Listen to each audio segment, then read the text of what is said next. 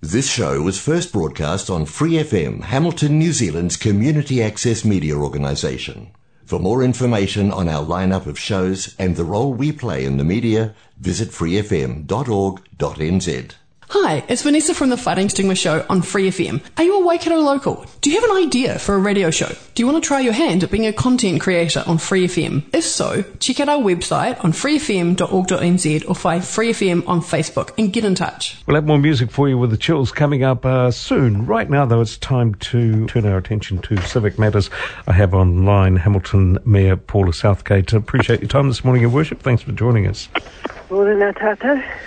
Uh, what a difficult morning in terms of uh, international news. The uh, stories coming out of Kabul at the moment are pretty shocking and uh, kind of rocked me a wee bit when I woke up and saw that news this morning.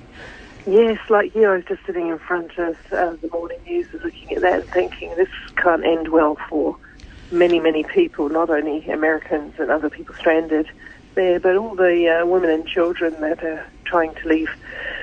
you know, it just doesn't look good. When you consider all we're having to deal with is a little bit of lockdown trauma, that's uh, it's nothing. Yeah, and on that, you know, look, we may feel sorry for ourselves. We are going through a bit of a challenge at the moment, but if everything, as you say, is relative, um, and we've got every chance of kicking this lockdown and getting back into a freer life. What's your take on it so far with regard to uh, Hamilton in particular um, and our response to uh, the challenges this time? I was talking to. Um, Jason Dawson yesterday and uh, mentioned that we, we seem to learn a lot out of the first level four experience and, and found out just how nimble we can be. It seems like we're putting that to effect in a far more sort of calm way this this time around. Do you feel that? Yeah, I, I think so. Well, uncertainty is always the biggest driver of anxiety in a community, and of course we've been through this before.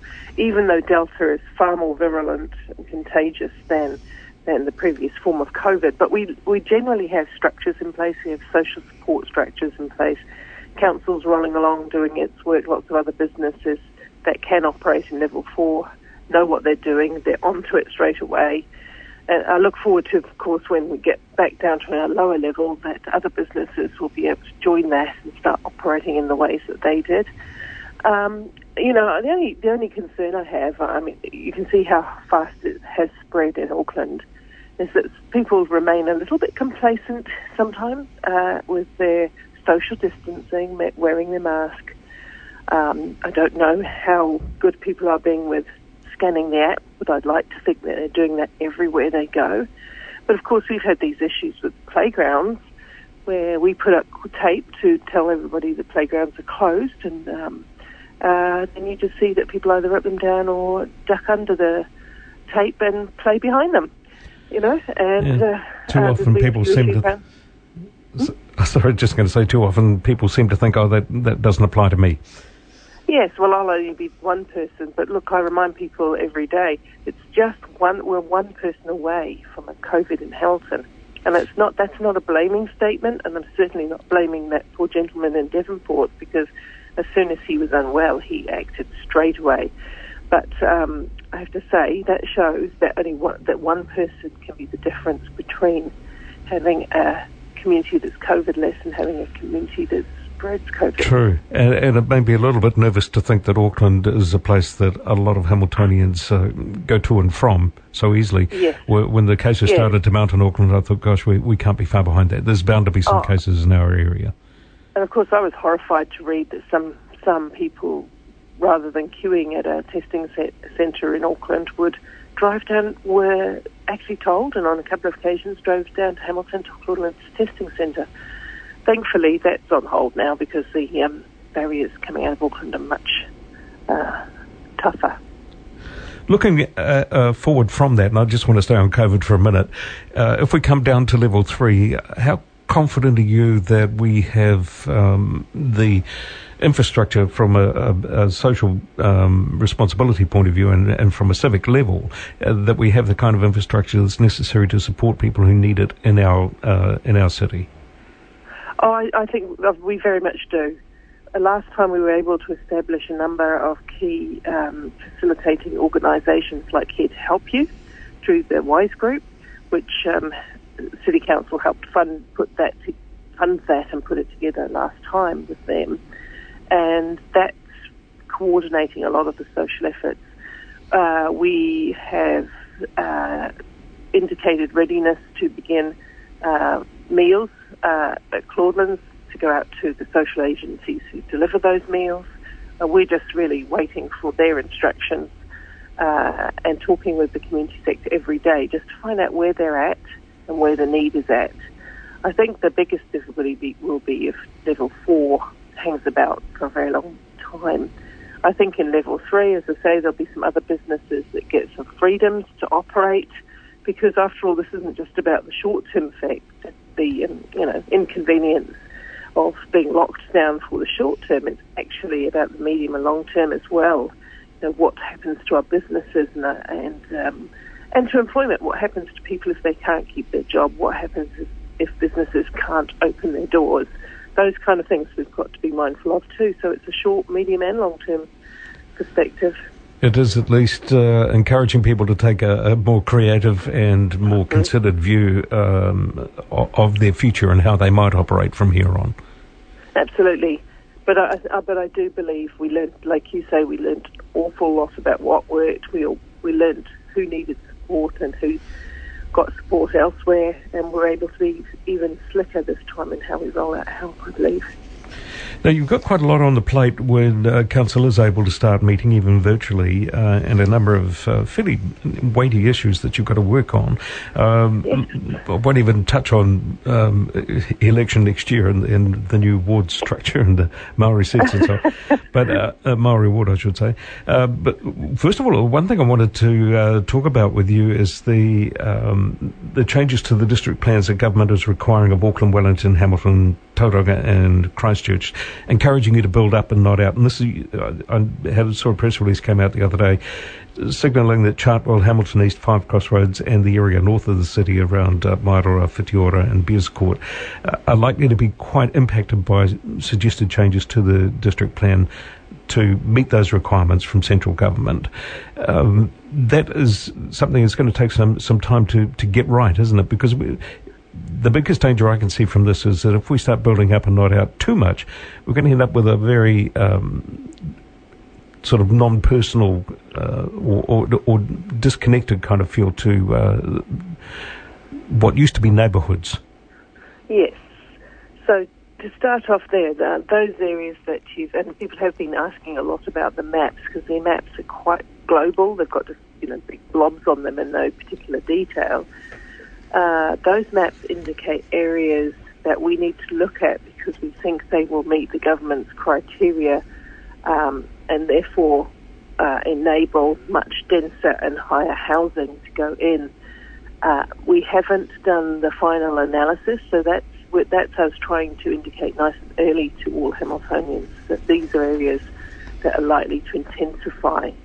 And um, so, you know, and people, of course, who were looking inside those bubbles and going, is my street one of those? And I can understand that because it's human nature. But at this stage, we don't really know which streets and which areas.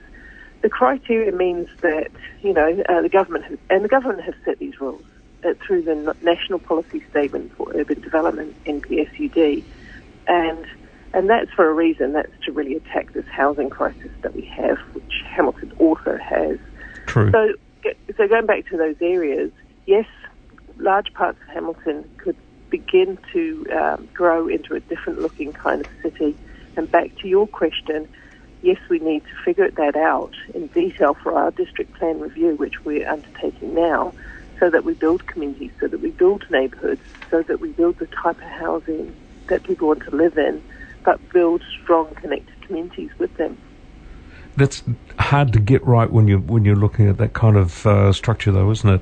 Uh, can you give me a, a, sense of the time frame that you've got to work on with this, and and, and what um, what time we've got in terms of uh, a window for submissions from a from a? oh, for the district plan, we're in the early stages of uh, of developing our district plan. Uh, um, and we haven't got a draft together for the community to uh, feed into yet. Uh, so there will be full consultation, but we are going to roll out some general, general consultation. Just as you would have seen, we've been telling people about this in a general term. Now, there is some inter- interesting information on the website, so you can go and have a look there. But they won't find a great deal of detail, find a great deal of concept at this stage. As we start to work through the district plan, we'll talk with the community more and more uh, about the types of things that may go into the district plan. Those those relate to specific provisions for, oh, you know, one of the ones that people are concerned with is the um, not requiring a garage or on off-street parking. And so that's one area that we have to work through in a lot more detail than we have yet to understand how that looks. Because potentially, and I, I've seen comments on my social media and others, that that's the thing that people worry about. Oh, I'm going to there'll be no places for cars. My visitors won't be able to come because the streets will all be clogged with um, cars for people who live in these duplexes or apartments. Exactly. Yeah. So you know those, yeah. So those are the sort of things that we have to think about. How do we create if if those areas and, and look to be honest, those those maps tell you that those areas are suitable for that type of development. That does not mean that that type of development will go there because you know you have to have willing developers, and I think most um, or developers who want to to do those kind of de- developments uh, I think most people would be quite happy thinking that the CBD, the, the centre of town, could have some six-story apartments and such in there with commercial on the bottom and, um, you know, affordable uh, housing on the top. Um, I don't people would have an issue with that. What people do have issues with is what's happening in my, their own backyard, if you know what I mean. Yeah, you don't necessarily want to see six-story buildings uh, or six-plus-story buildings uh, in places like Chartwell, for example. Yes, yes, and it's likely to happen around if they were, you know, and that and that depends on a lot of things. You know, the builders and developers still need the land to build on, um, but it could happen opposite Westfield Plaza. You know, Charles Square. It could that kind of thing around there. It could um, be. You could see a few duplexes that are higher than two story, not necessarily six story because that's not the right thing for everywhere popping up alongside parks and things like that, where there's outdoor amenity for families. It's hard to say because, you know, we're kind of crystal ball gazing into the future, but what we're also trying to do is to give effect, we have to legally, mm. to the um, NPS urban development. And so, you know, we're really fine tooth combing our district plan to make sure that we are ready to give effect to the government's rules. So there's a bit of time to go yet. When do you have to report to government on that? I'm not quite sure. Well, the, the NPS urban development is in place, uh, and we've got a certain timeline to get our um, district plan reviewed to make sure that it's consistent. Effectively, in, with a national policy statement, it's in effect from the, the day one. You know, you have to start giving effect to it. So that means if somebody walks in to our office next week and has an idea to put up a six-story block of um, apartments alongside the West Town belt in town, there'd be very little to stop that happening. So, um, be nothing to stop that happening. Uh, so, um, yeah. But look, it, when we put this in context, uh, we have to figure out why this is happening, and just in terms of, and it, and it is part of a major housing crisis. It is a huge housing crisis, and I went to the affordable housing um, uh, summit in Auckland a while back, and every mayor who spoke and every um, home uh, home provider who spoke said the same thing. And if I give, ex- which is, we're not keeping up with demand, and we're sort of going one step forward, two steps back in terms of being able to deal with our housing issues. And if you think of Hamilton, we're the least, we're the third least affordable housing market in New Zealand. That's behind Tauranga and Auckland. Our houses prices have gone up uh, 39% since 2014, and rents have gone up 26% since 2014. And what's even sadder than that is that we have over 1,200 people living in uh, motels in our city, emergency housing. Many of them are single mothers and children. There are 552 children living in motels at this point in time. So really it is a crisis. It is, and uh, you mentioned the word affordable there several times. That's the hard thing, isn't it? What is affordable, and and that goalpost seems to shift an awful lot. Well, it does shift a lot. There's very many ways of defining affordable. You know, rent to outgoings, um, median level of a house, price land to the the improvements on top, and all kinds of things you could look at. Uh, so we're working through that whole debate ourselves. How are we going to define affordable? But also, if you consider what the median house price is now, which is way up near the eight, it's in the seven hundred thousands, that's not affordable to many people who, at the moment, do not have suitable home. Uh, so we are working really hard with other housing providers, including Kāinga Ora, but not exclusively them, to to explore um, what's going on to get people out of that emergency housing. We're also exploring with developers what they, they're doing, what their big scale developments look like, and talking with them about inclusive, inclusive uh, zoning so that each really large housing uh, area developed would have to contribute 10% or whatever, whatever threshold is decided into the market that is uh, at the at the agreed affordable end. Um, obviously, when you build dense buildings, you have a smaller footprint and you can get more dwellings on that space. And those dwellings can be rented or sold at a lower level, and that's one would that's hope. the way Mm. it is. Mm. Thanks for your comments on that, Paula. That's an important issue, and I'm, I'm pleased you touched on it. Uh, just And look, I just want to say to Hamilton before they're wor- worried about it, don't worry at this point in time. We will be, uh, you know, email us with your thoughts um, or jump on. Uh, a number of councillors have got posts up on their Facebook page. Jump on and tell us what you think. But we will be coming back to you many, many times on what's going on in this area. Yeah, it's going to be one to watch.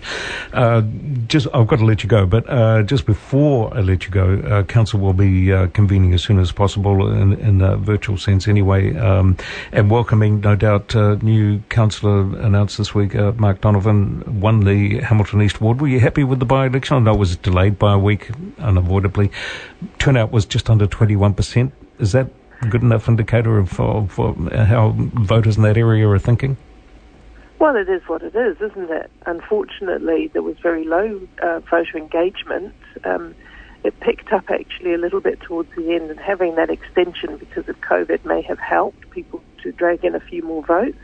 What I will say, I was really pleased with the number of people who were prepared and willing to put up their hand. That was that was great. At the same time, that does, does of course split the vote quite a lot. The number of candidates.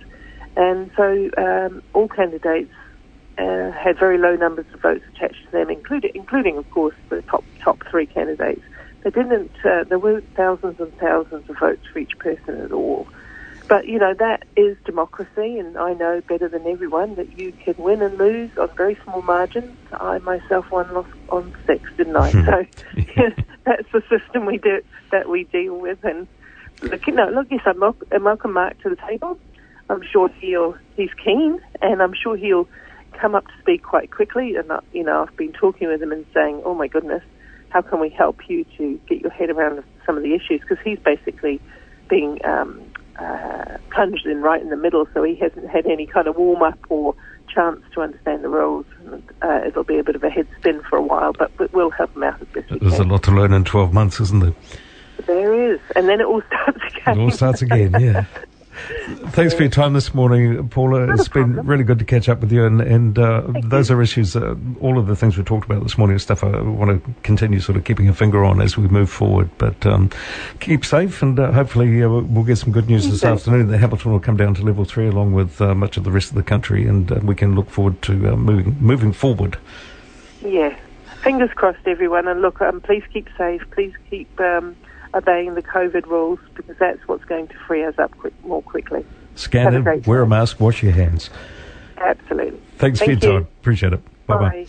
Paula Southgate there, Hamilton Mayor, uh, taking some time out of her busy schedule to uh, catch us up on a few things. Appreciate that. Ten and a half to nine now.